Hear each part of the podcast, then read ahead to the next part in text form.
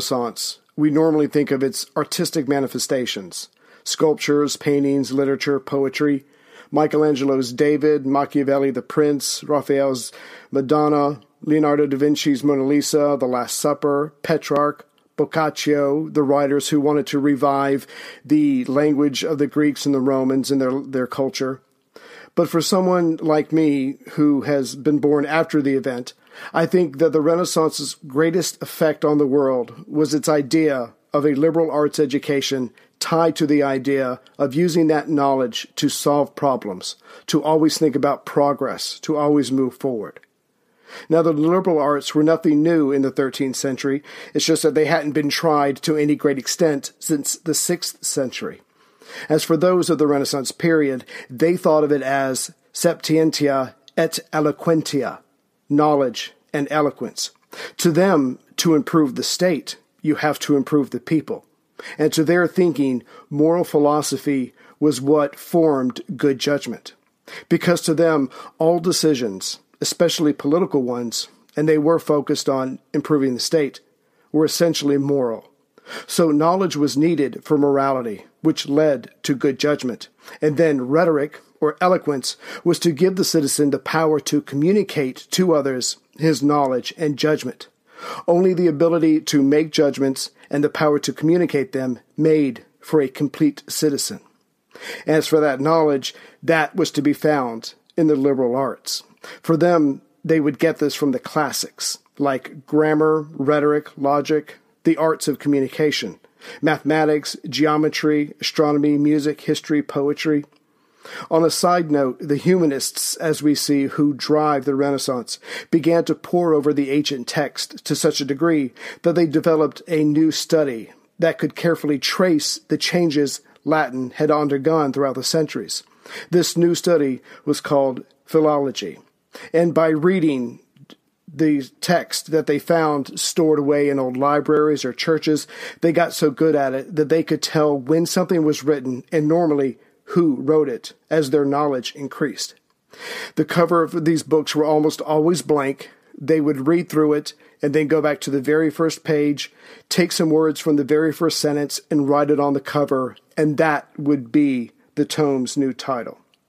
To sum all this up, the Renaissance is that period in between the age of faith and the age of reason. Nice, Ray. Nice knowledge and eloquence. I think that pretty much sums us up. Really, Thank that's you. that's that's our new tagline, our motto. Yes. knowledge and eloquence. Welcome back to the Renaissance Times. Uh, Ray had a little prepared speech there that he wanted to give. Um, a little golf clap there for Ray. That's that's that's like a lot more work than you normally contribute to one of our episodes, Ray. I'm really. I hope this is the new Ray we're seeing I- emerge Yeah. in your. Ooh, I was about to say I'm done for the night, but yeah, no, I can do that. Oh, again. I thought it was going to be for the year, for the night. That's a, that's an improvement. Um, at the end of episode one of uh, the Renaissance Times, we were starting to talk about Diocletian's persecutions of uh, 303. And we were talking about the fact that whilst not all Christians were in love with the idea of martyrdom, there was enough of them that it was a, a big problem uh, throughout the empire. They were interfering with state sacrifices to the gods, both in the palace and in the army, and it's it, it started to become a bit of a, an important issue for Diocletian, and he issued this first order. Him, he and Galerius, his uh, his his Caesar, his offsider, second basically junior emperor. Uh, Robin to his Right. Batman, Ray to his Cam. Um, they sent an order out to the army saying the entire army has to give sacrifices or else face discharge or get demoted. It wasn't be executed at this point in time. Right. Now, as I said in the last episode, there were some Christians who were not only happy to be punished for their beliefs, some of them even welcomed the mm. punishment. There was this certain tradition of martyrdom in early Christianity, which goes back, of course, to the idea that Jesus himself was the ultimate human sacrifice. So to ah. follow in his footsteps was the ultimate show of devotion. And you can see elements of this in Paul's epistles. He's saying, Well, yes, I'm suffering, but the Lord also suffered, so that's good. I'm happy to suffer. And as Pauline Christianity took hold after the you know the original members of the Jesus movement in Jerusalem were wiped out or kicked out after the Jewish Roman War in the 60s then this whole idea of suffering is good became fairly strong a strong thread throughout uh, Christianity now I think a lot of Christians today are surprised by that I've I've had debates with uh, a friend of mine who's uh, trained as a Lutheran pastor over this. He said, "No, there was no martyrdom in early Christianity. They never were big martyrs." And I was like, "Dude, like go back and read the early church fathers, man. Read Eusebius, Eusebius, and these guys. The stories are full of it." Anyway, the Passion of the Martyrs. I think Eusebius wrote. Now, um, the the historical sources as you indicated earlier, tend to blame this persecution on Galerius. Mm-hmm. But it's true that while he was he was quite anti-Christian, we think from what we understand, his mother it says was a pagan priestess who hated the Christians for not attending her festivals. But how much of that is propaganda? We we really don't know. I mean, the only sources we have of Galerius's life are Christian sources, mm. and it's obvious they hated him. Anyway, a few years after this incident with the the sacrifice that was ruined uh, in 299, in 302, Diocletian went after a different group, the Manichaeans. Manichaeans were the followers of the prophet Mani. It was a, a Gnostic religion that had come from Persia originally. Mani declared himself to be an apostle of Jesus Christ, but his teaching was supposed to be the the the new right. new teaching. Uh, it was the new gospel. It was supposed to be uh, sort of surpassing Christianity, Zoroastrianism, and Buddhism, a little bit like uh, Islam was supposed to be uh, a few hundred years later. Um, now Diocletian took offense when the Manichaeans started criticizing the old religions, and Diocletian himself wrote the gods have determined what is just and true. The wisest of mankind, by counsel and by deed, have proved and firmly established their principles. It is not, therefore, lawful to oppose their divine and human wisdom, or to pretend that a new religion can correct the old one. To wish to change the institutions of our ancestors is the greatest of crimes. Mm. He's not fucking around. So he's pretty he's pretty clear on this. And again, he's talking about the Manichaeans here, not the Christians. Right. He's saying, look, the state religion is the state religion, and it's been around for a 1000 mm-hmm. years, and men today are not wiser than their forefathers. It's a bit like the whole American thing with, wow, the founding fathers, whoa, whoa, whoa, whoa, the Constitution, whoa, whoa, whoa, that we've been going on about in the, in the bullshit filter, right? and he said, look, Innovation in worship is going to bring down the wrath of the gods. And as he points out, it's it's a foreign religion, comes from Persia, who are the traditional enemy of Rome, and, and threaten to corrupt the Roman people with the manners and the laws of the Orient. And as we know, particularly from our Alexander series, you know they, they were very different in the to the Greco-Roman uh, ways of thinking, which caused Alexander himself lots of problems. Mm-hmm. So Diocletian's point is obvious. Um, Manichaeanism is is the device of the enemy to destroy Rome. A bit like a lot of people on the right today see Islam as a threat to their Christian values and Christian worldview because it's different um, this is the way that Diocletian thought of Manichaeism. This is this is a, a, a toxin that will spread. It's a virus that will spread if it, if we leave it unchecked throughout Rome. It'll upset the old gods, and we'll be in big fucking strife. So we need to we need to stop it right now. So he ordered that the Manichaeans, the leading Manichaeans, be burnt alive, along with their scriptures. And this was the first time the destruction of scriptures was ordered. Right. And he wasn't. Do you want to? Yeah. Yeah, I was just going to say, yeah. So he, so he has them killed. He burns the scriptures.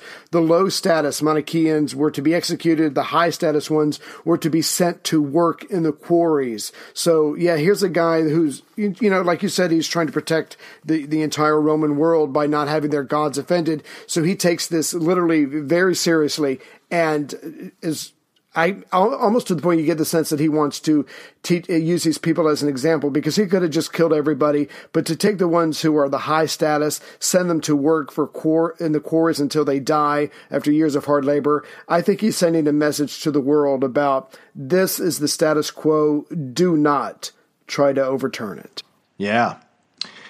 So then in 302, in the autumn of 302, Diocletian was in Antioch and the Christian deacon Romanus visited the court while sacrifices were taking place, and he interrupted the sacrifices. Oh shit!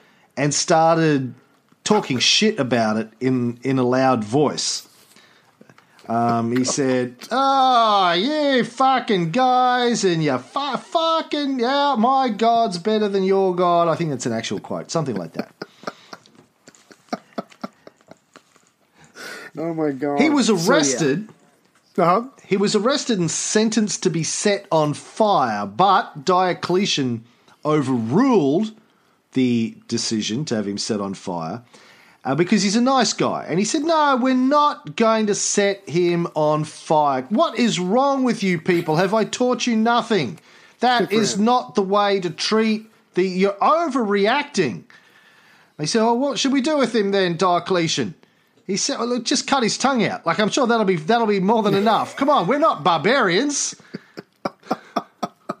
he was bitching. Make it so he can't bitch. That's all you have to do. Yeah, just, just exactly. Yeah. You know, doesn't their book say an eye for an eye? well, you know, he he talked shit, so we cut out his tongue. Now, then, according to Lactantius, who I've mentioned before, Christian historian, uh, ended up as tutor to Constantine's son. Um, while, they, while they were in Nicomedia in 302, Diocletian and Galerius started having a conversation about look, what are we going to do about the Christians? They're, they're just interfering with sacrifices in the army, in the court.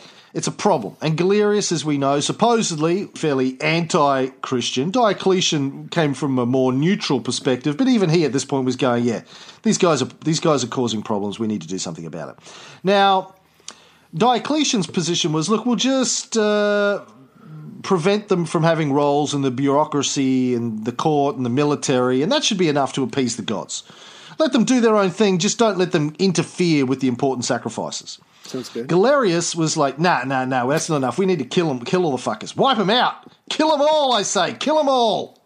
Turn it to 11. And uh, now, Diocletian technically is the, the senior emperor here, but, you know, he, he was a nice guy. He's like, all right, listen, I'll tell you what we'll do we can't agree on this. Let's send a messenger to the oracle of Apollo at Didyma and, you know, ask Apollo what we should do.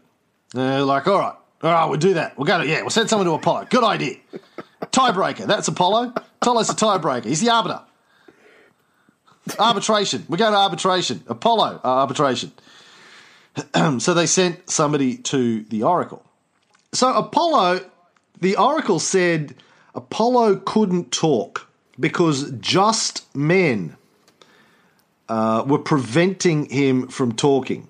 Mm. Now, first, I have to go, well, you're not much of a god then if men are preventing you from talking. Uh, but the idea was there was like spiritual interference. Like, it's like, yeah, like, uh, uh, you remember the old days when you used to have uh, television with rabbit ears on right. and you were trying to tune the signal but there were other signals interfering, and you couldn't. You couldn't, you know, like there was bandwidth interference, and you couldn't get the signal. This is Apollo. See, Oracle's probably goes, look, I'm trying to talk to Apollo, but there are these other fuckers that are talking to their gods, and we're on the same channel, and I can't hear Apollo because the Christians are blocking it. They, they're, right. they're blocking the signal. You can't stop the signal, Mal. Um, so they were they were blocking the signal, and but of course we only find this story in Eusebius. Okay. Anyway. Right. Anyway, that was that. Diocletian's like, oh, they're fucking interfering with Apollo talking to us. Oh, we're all fucked if we don't stop this. So, on February the 23rd, 303, Diocletian ordered that the newly built Christian church that he could see from his palace windows in Nicomedia be razed to the ground. Oh, Its scriptures burned, its treasures seized. And the next day, he issued his edict against the Christians. Now, the key targets of the edict were Christian clerics and, and Christian property. The edict prohibited Christians from assembling for worship, ordered the destruction of all their scriptures, their liturgical books, and the places of worship, not just in Nicomedia, but across the empire. Right. They were deprived of the right to petition to courts, which made them potential subjects for judicial torture because they had no legal oversight. They couldn't respond to actions brought against them in court. They had no right to a defense attorney. Christian senators, equestrians, veterans, and soldiers were all deprived of their ranks. And Right. Christian imperial freedmen, freed slaves, were re enslaved. Damn. But you, you can do that to Christian because it's like going to Pennsylvania and pushing the Amish. They're not going to fight back. They're Christians. They've been told to turn the other cheek. It's going to be fine. Well, we'll see about that long term. But yeah. Now, here's the important point. This is brutal, yes. Brutal. Burning down the churches, burning the scriptures, you know, having everyone arrested, uh, etc., etc. Mm-hmm. But it's important to understand that he said it must be pursued without bloodshed. Galerius wanted them all to be burned alive. And Diocletian said, no, no, no, no harm shall come to the Christians themselves. Just, we want to destroy the religion, not harm the people. Yes, Ray. Ah. No, I was just I was just going to say yeah. So keep the people alive. They can still work. They can still contribute to society, and most importantly, they can still pay their taxes. We're just just destroying the institution that they believe in. Wonderful plan. Now, the edict was no sooner posted up than some Christian tore it down, spat on it, and said, The emperor can go fuck himself. So he was immediately arrested, tortured, racked, and burnt at the stake. Whoops. Diocletian had been right that Christians kind of loved being martyrs. Now, soon afterwards, there was an outbreak of fire at the palace. Now, Lactantius accuses Galerius of starting it himself so he could throw blame on the Christians, like, the, like Nero supposedly did, um, like Hitler and the burning of the Reichstag, like George W. Bush and 9 11, if you want to believe in that. It was a false flag attack, according to Lactantius. Uh, he also claims that Galerius convinced Diocletian to get every official in the palace to use the rack to try and get at the truth of who started it. But nothing was discovered, nobody admitted to it. However, 15 days later, there was another fire at the palace.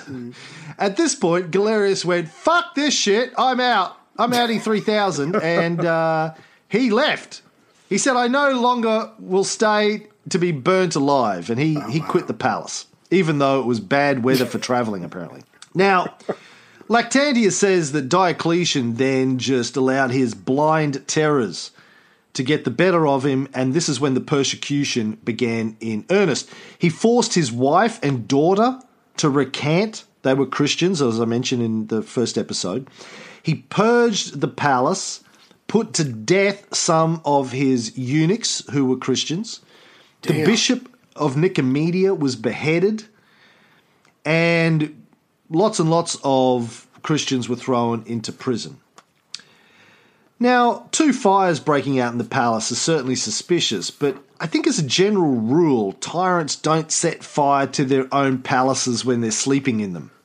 Um, general rule, uh, particularly yeah, in the days of when things are built of wood and it's really dry and uh, you don't have a fire engine nearby. So, I, uh, yeah, a fire extinguisher. Um, Now, Galerius began to purge his army of Christians. Unless they would sacrifice, officers would lose rank and soldiers would be dismissed without taking into account any of their long service uh, bonuses or anything like that. But he's not killing them, at least not carte blanche, as popular imagination has it. Several were put to death in Moesia, where a guy called Maximus was governor. But even here, as I mentioned in the last episode, we see the Roman officials trying to talk the Christians out of being tortured and dying for no reason.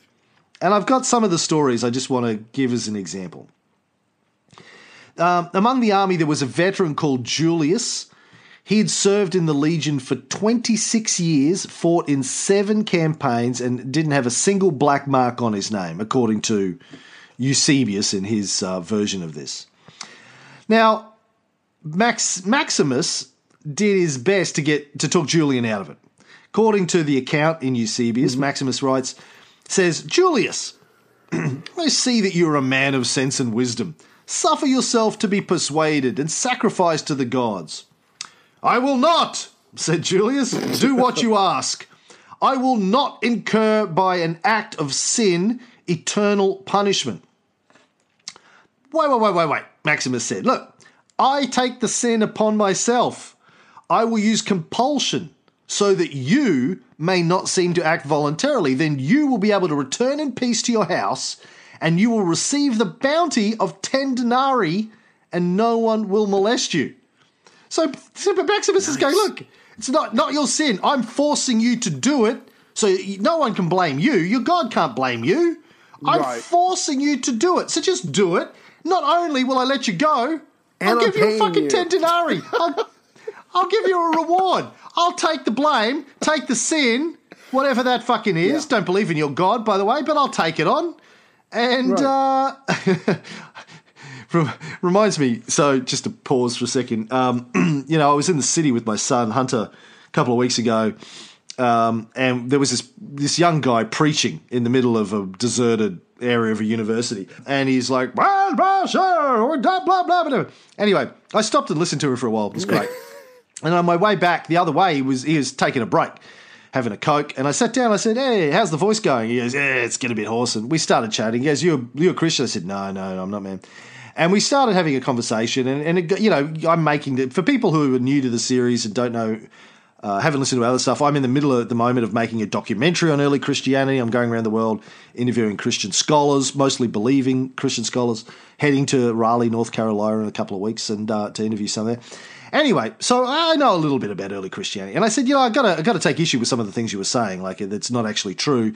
Um, and he said, yes, it is. And I said, well, it's really not. Yes, it is. And I said, well, the majority of biblical scholars would disagree with you on that. But anyway, anyway, we got this went on. It was pleasant, nice, friendly conversation for half an hour, and. Um, I, he, he, at one point he said, "So you're an atheist?" And I said, "Well, yeah, you know, I kind of." He goes, "But you can't prove that God doesn't exist." And I said, "Well, look, I don't have to. All I'm saying, I don't, I don't say that 100 percent I know gods don't exist.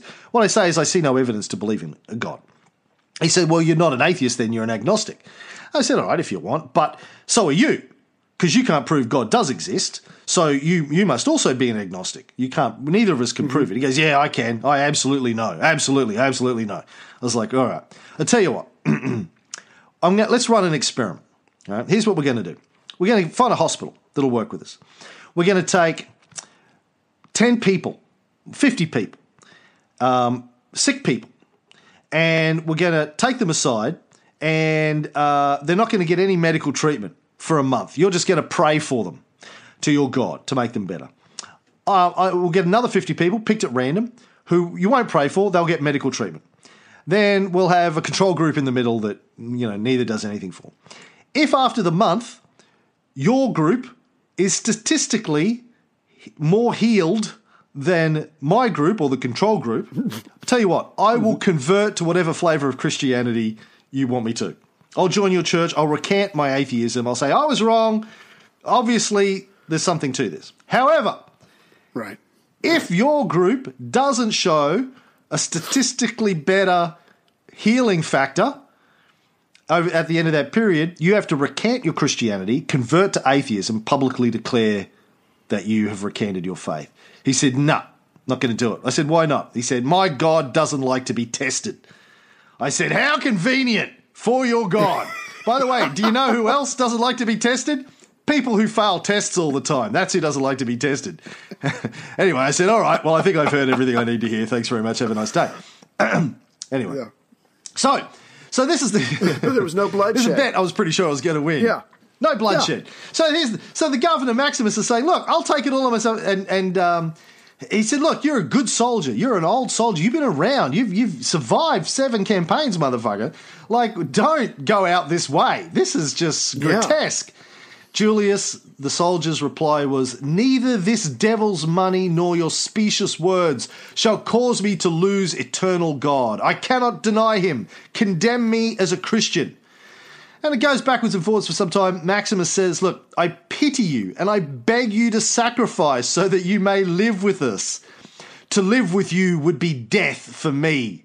But if I die, I shall live, said Julius. If you strike me down, Darth, I shall become more powerful than you can possibly imagine. Get behind me, Satan. Maximus says, Yeah. "Look, listen to me and sac- listen to me and sacrifice. If not, I'll have to keep my word and order you to death."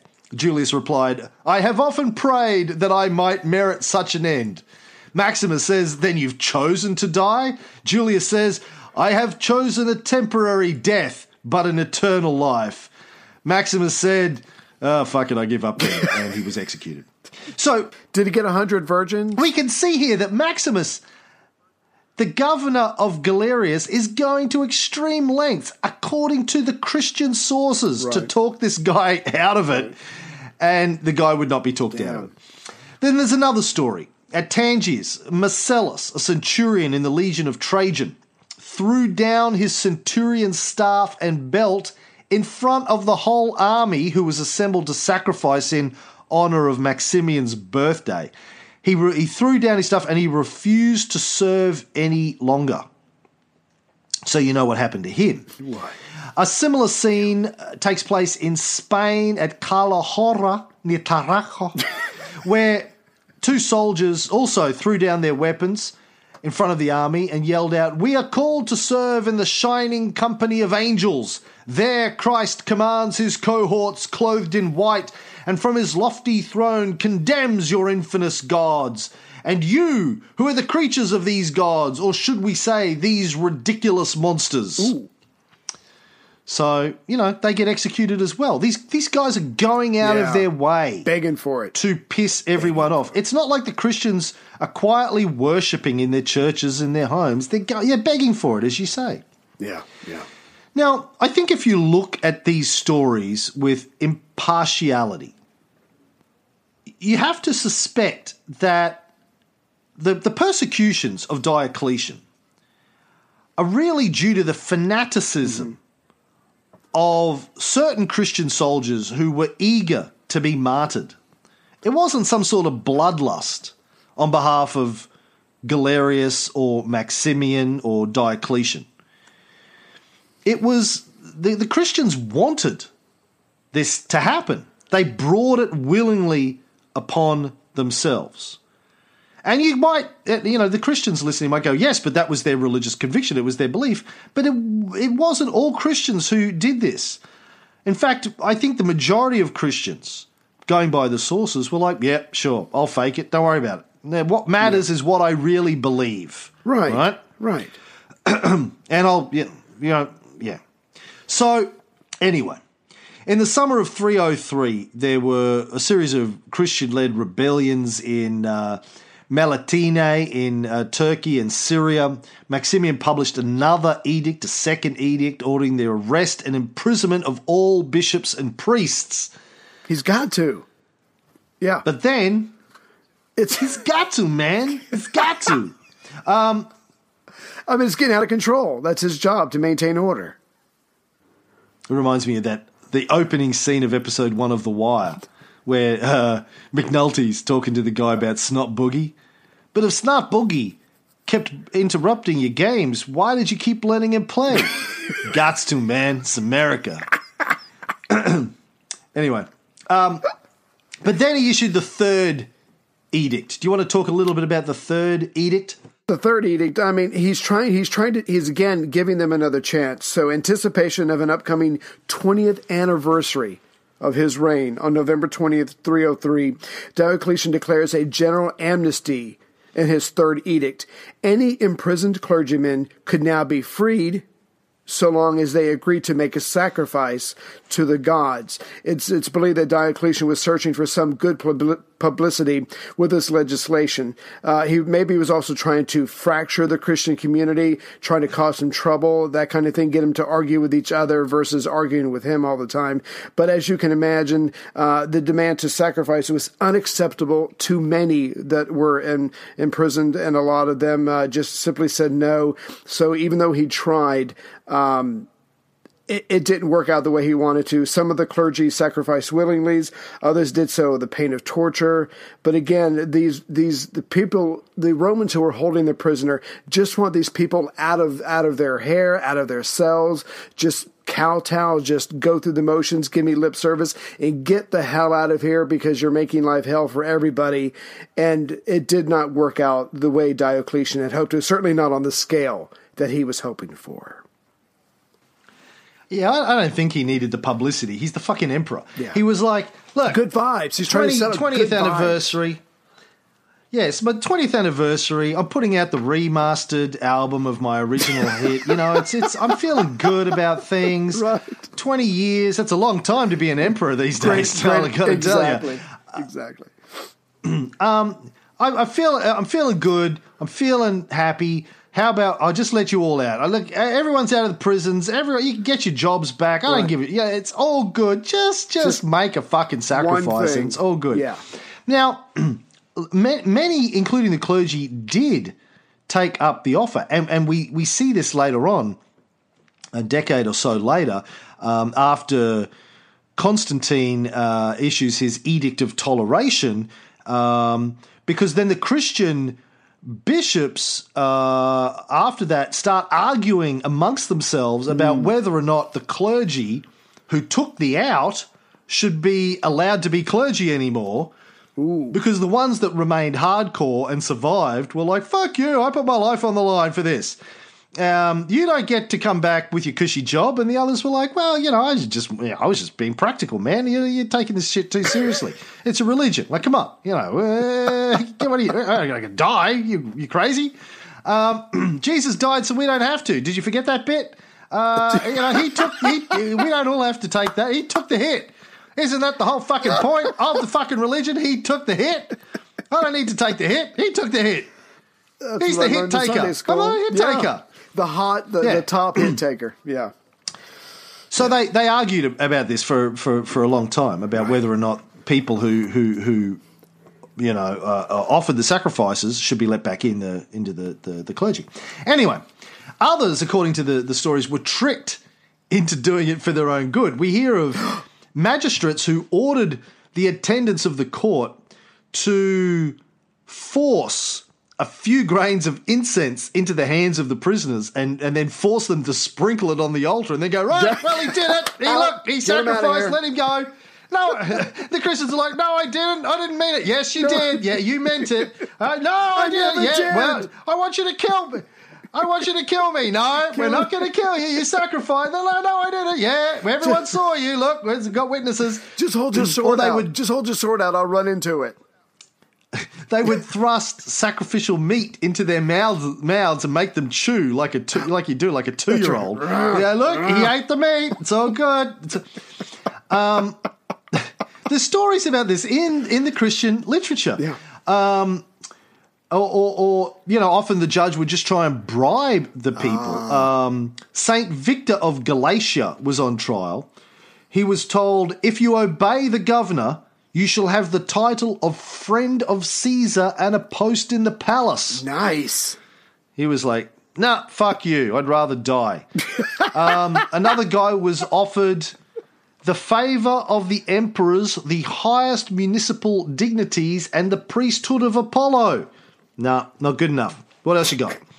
Um, now, Maximus, the governor I mentioned before, governor of uh, Cilicia, said to Andronicus, who was up on trial, Do abandon your foolish boasting and listen to me as you would listen to your father. Those who have played the madman before you have gained nothing by it. Pay honour to our princes and our fathers and submit yourself to the gods.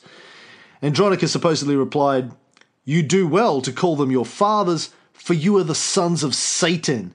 Satan? The sons of the devil, whose works you perform. Uh, and then they went backwards and forwards, and then Maximus finally lost his temper. He said, I will make you die by inches.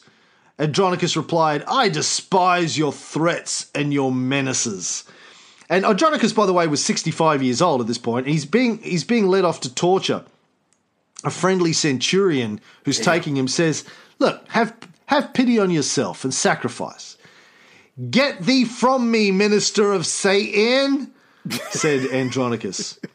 Um, then, at his trial, officers of the court were thrusting between his lips sacrificial bread and meat, and he's spitting them out. He yells to Maximus, May you be punished, bloody tyrant, you and they who have given you the power to defile me with your impious sacrifices. One day you will know what you have done to the servants of God. Accursed scoundrel, said the judge, dare you curse the emperors who have given the world such long and profound peace?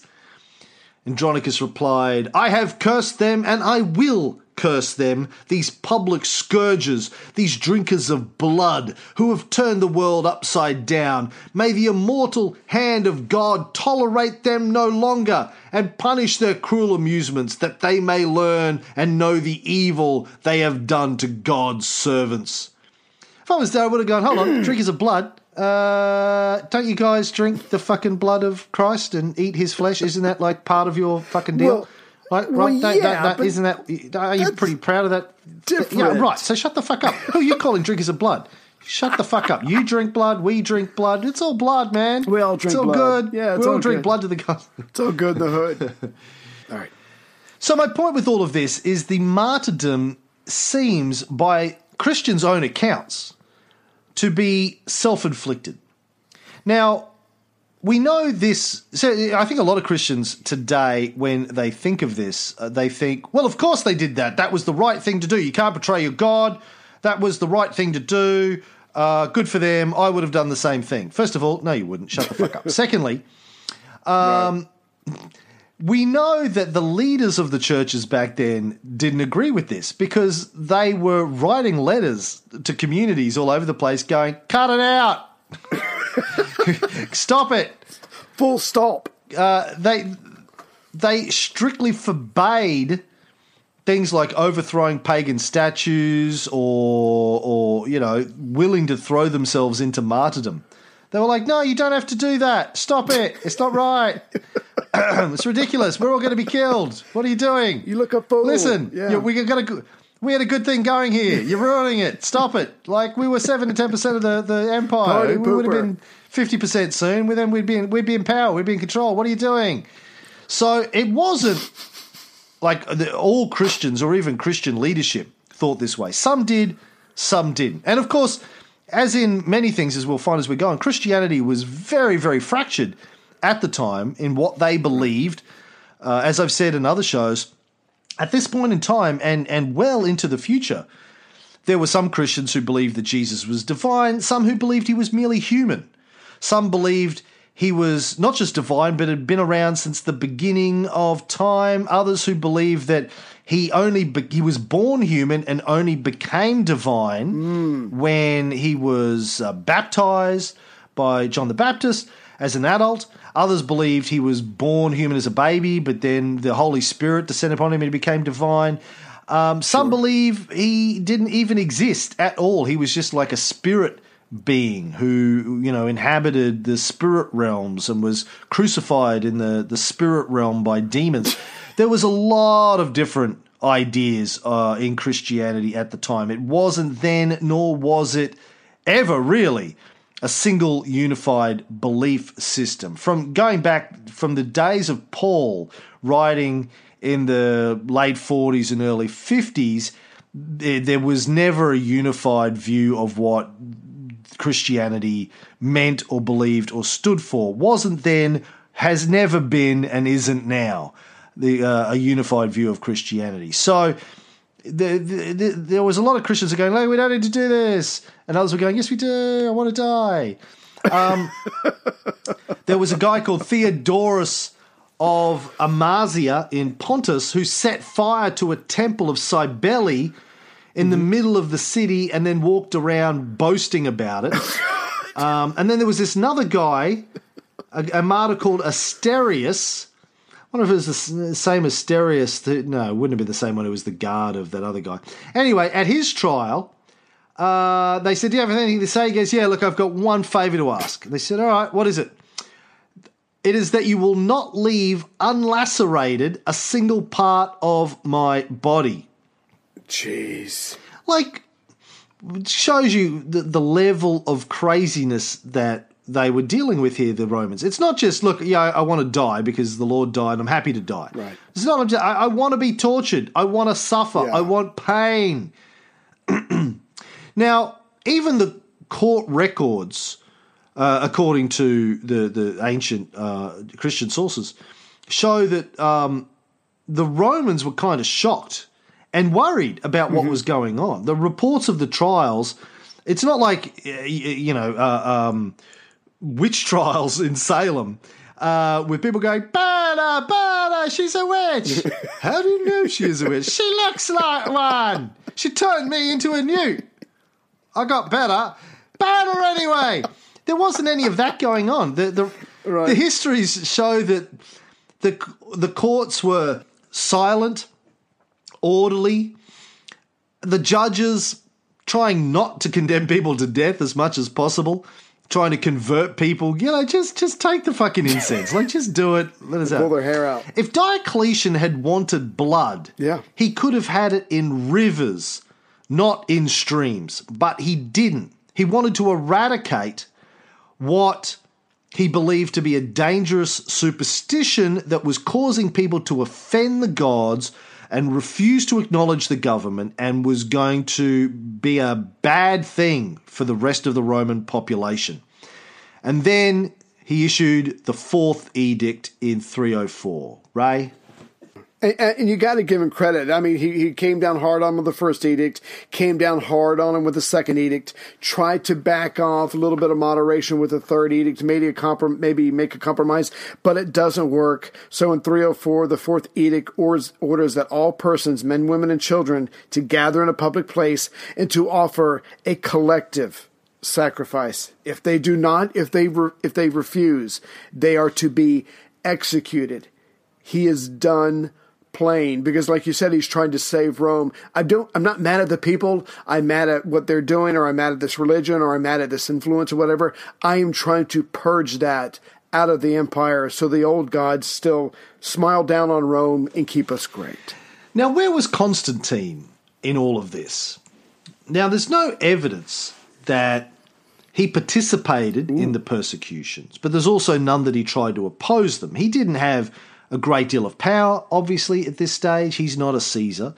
Uh, but his dad is. Now, his dad, Constantius, Daddy C, ruling in Britain and Gaul, according to the Christian records, seems to have avoided these uh, persecutions as much as possible. He can't just say no because you know he's he's he's Right. uh, second uh, in command to the the senior emperors, but. He, he basically tries to avoid going over the top. There are stories of him pulling down churches made of stone and wood, but then hiding the materials away and, and and keeping them in good condition so they can be used to rebuild it, build the churches later on.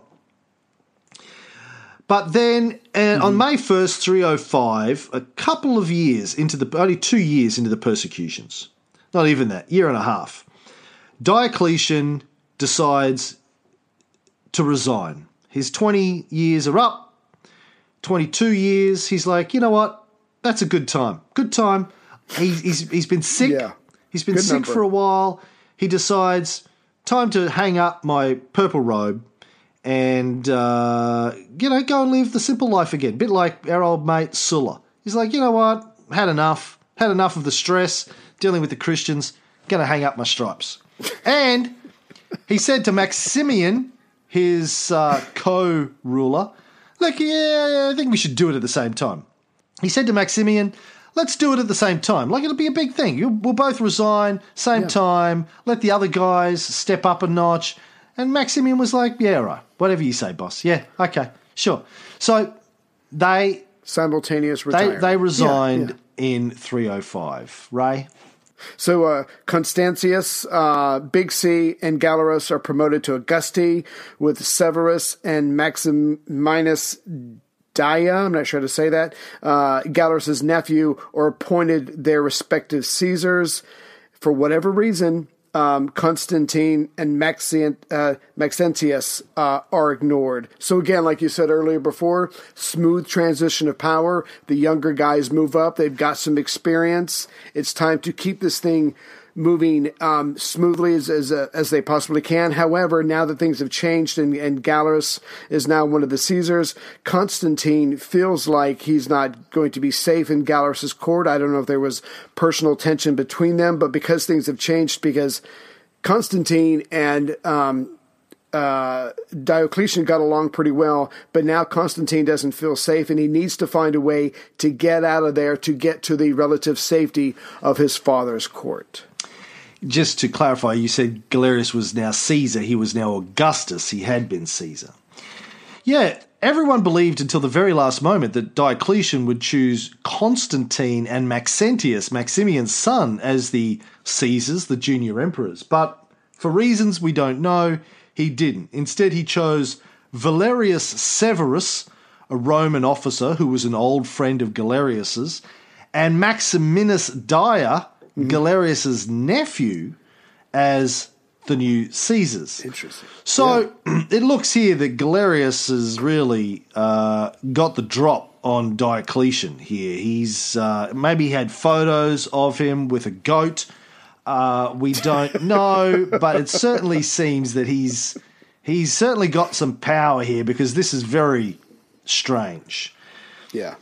Now, as you say, Constantine quickly figured out that he probably wasn't safe, and uh, he gets his father to request that he be sent to help him in his campaign in Britain. And Galerius uh, says no and sends Constantine out in a bunch of Herculean missions that he should have died in, but he survives. And then one night, Galerius gets drunk and says, All right, go.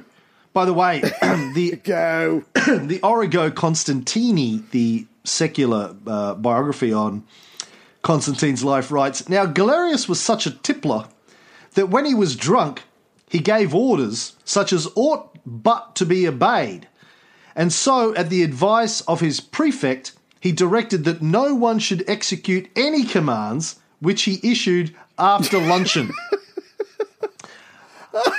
I think I think he did this after He knew himself. Af- he was a drunk who knew himself. I think he did this after he let Constantine get away. He was like, oh, I should never.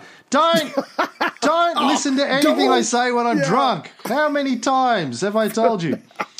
But so by the time he sobered up the next morning, it was too late. Constantine had escaped to Gaul, and he and his dad made their way to Britain and spent a year campaigning against the uh, up uh, in Scotland. Bonnie Scotland, it's a braw brick, mo neck, neck to neck beyond Hadrian's Wall, sonny.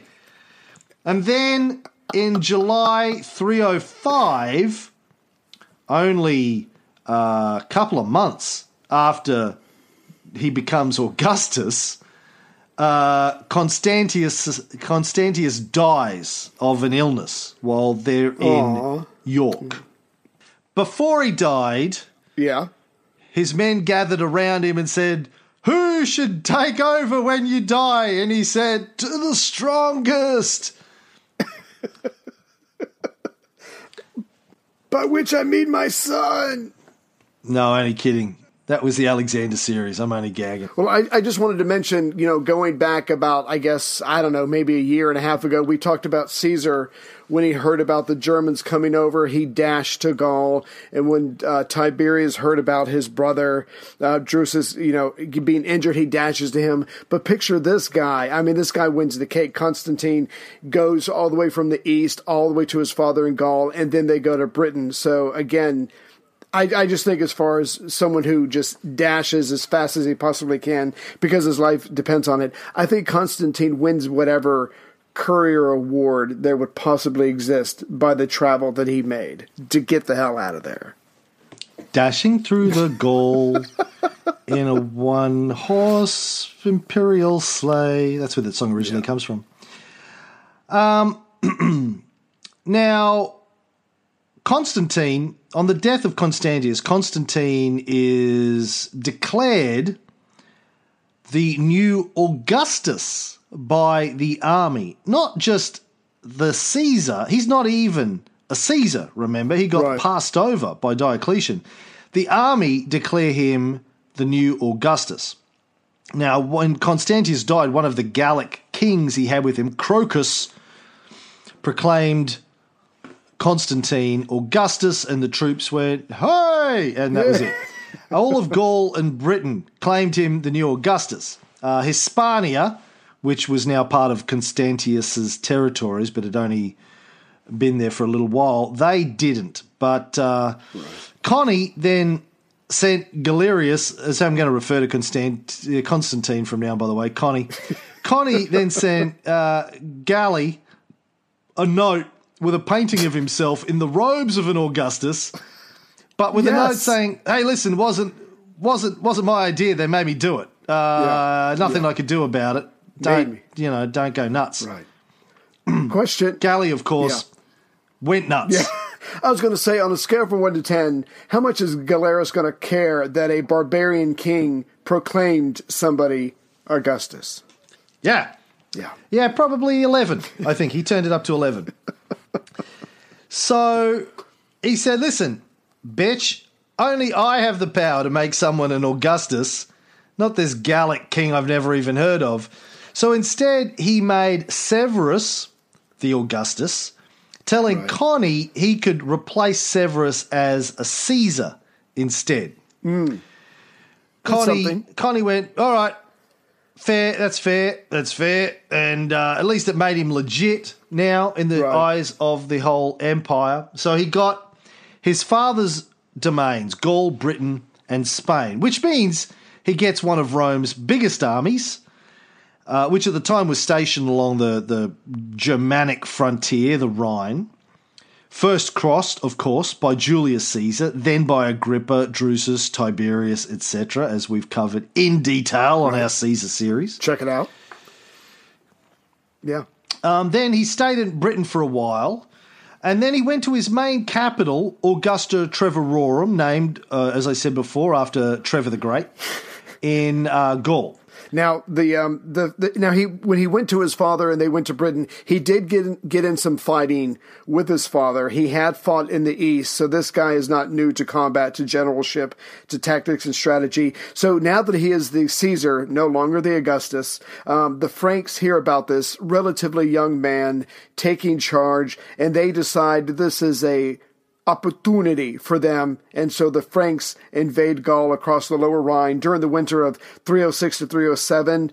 But um, Constantine, with his experience with this massive army, and now that he is legitimate, is ready to go face them.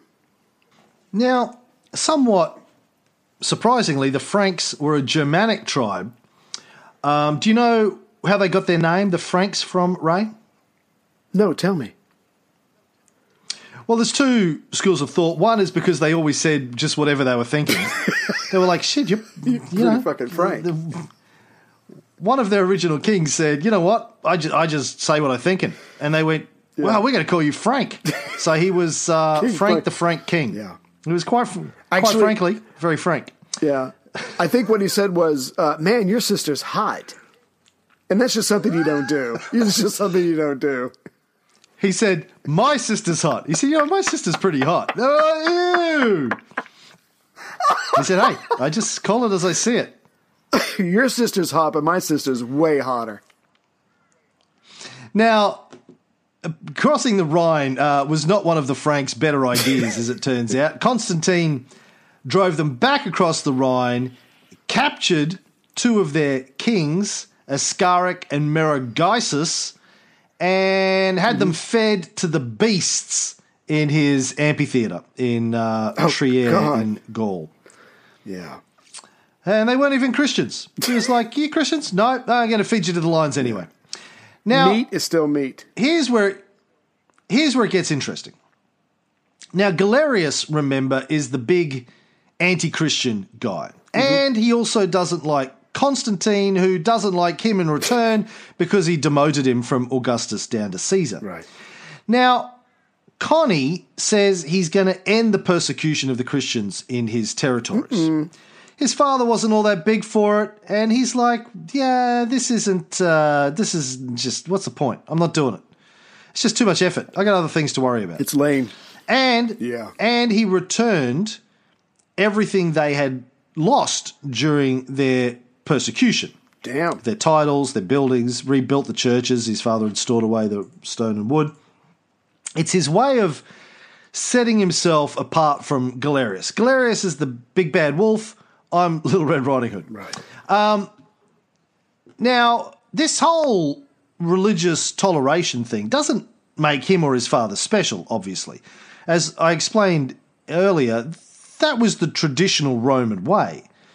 Religious toleration had been the Roman and, and the Greek way before them, within limits. Yeah. Um, long as you pay your taxes, turn up to work on time, don't cause, don't start any shit.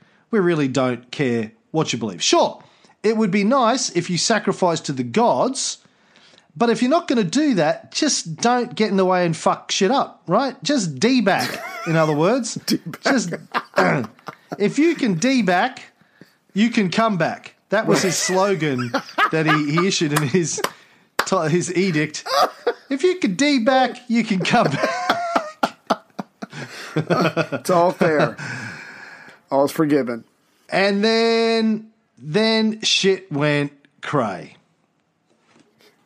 Now, the other part of this is, um, like you said, Constantine's relaxing. He, uh, the, the persecution of the, the Christians, he's giving his stuff back.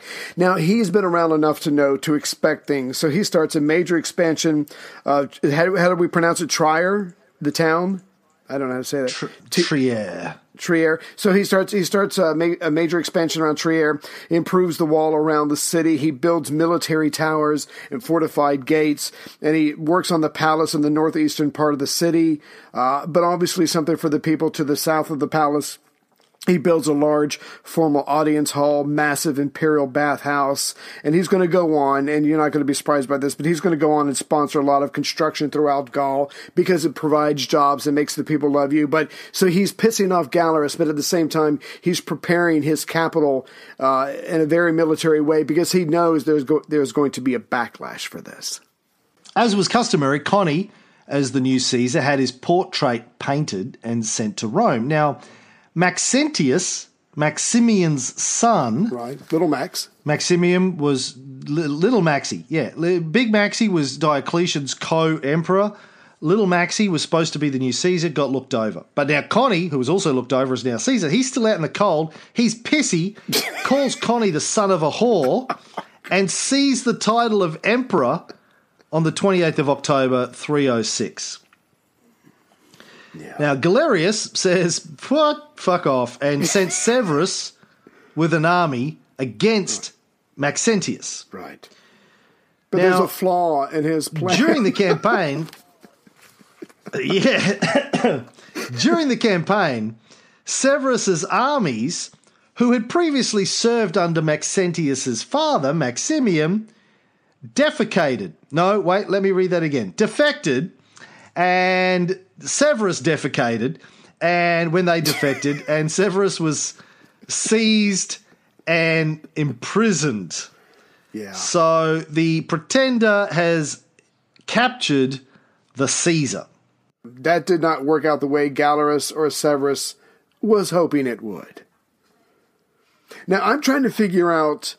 So, Maximian, the father, comes out of retirement because of all this that's going on, but he doesn't go to his son.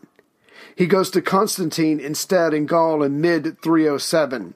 And I guess he's trying, before things can get out of hand, trying to um, parlay and, and to build an alliance. So Maximian offers his daughter Fausta and the rank of Augustan to Constantine, and all Constantine has to do is reaffirm the alliance between Maximian and Constantius, you know, the two older men, Constance's father, and give his son, Little Max, some support in Italy because he's clearly going to need it. So here's this guy who comes out of retirement. He was he was the Augusta, but he's not anymore. But he's offering him marriage into that family, and he's offering to acknowledge him as, as Augustus. All he's got to do is help a son who is now a rebel. I don't know if that's the greatest position for Consta- uh, um, uh, shit for him to be in. But how do you say no to a deal like that? Because you're going to piss somebody off. How does Constantine say no? Well, yeah, where does Maximian get the balls to think he can just create a third Augustus? I don't know. But he offers to marry his daughter Fausta to Constantine as part of the deal. And I think that's what you call a Faustan bargain. Boom. So Connie, little Connie goes, yeah, okay, it's a deal. So he marries Fausta in Trier in the late summer of 307, gives little Maxie political recognition, but it's really nothing more than a nod and a wink in his direction. He then returns to Britain, sends his armies across the Rhine, says, hey, my name is Paul, and this is between you all. I'm now an Augustus. I'm, I'm Audi 3000. Maximian returns to Rome in 307 to to support his son, little Max, but something happens. They have a falling out. Uh, then Big Max tries to usurp Little Max's title. I don't know why he had to. He was the Augustus in, you know, emeritus. He could have just gone, eh, I'm coming back. Right. Anyway, he, he tries to overthrow his son. It fails, and then he goes to live with little Connie. Damn. It's all a big fucking mess, really. Yeah. It's all shit in a shit basket here. um, but I think Shit potpourri. that's where we need to. I think that's where we need to end episode two, Ray. Yeah. Uh, shit is going to pieces, and as we will see in episode three, it's about to get worse. Um, anything you want to say in conclusion of episode two of our brand new kick-ass series, Raymondo? Oh, I want to. I want to add. Follow us on Facebook. The, look for the Yeah. Renaissance Times on Facebook. Follow us there. Follow us on the uh, Cam and Ray podcast Facebook page. Follow us on Facebook ourselves. Look for Cameron Riley or Ray Harris. What else?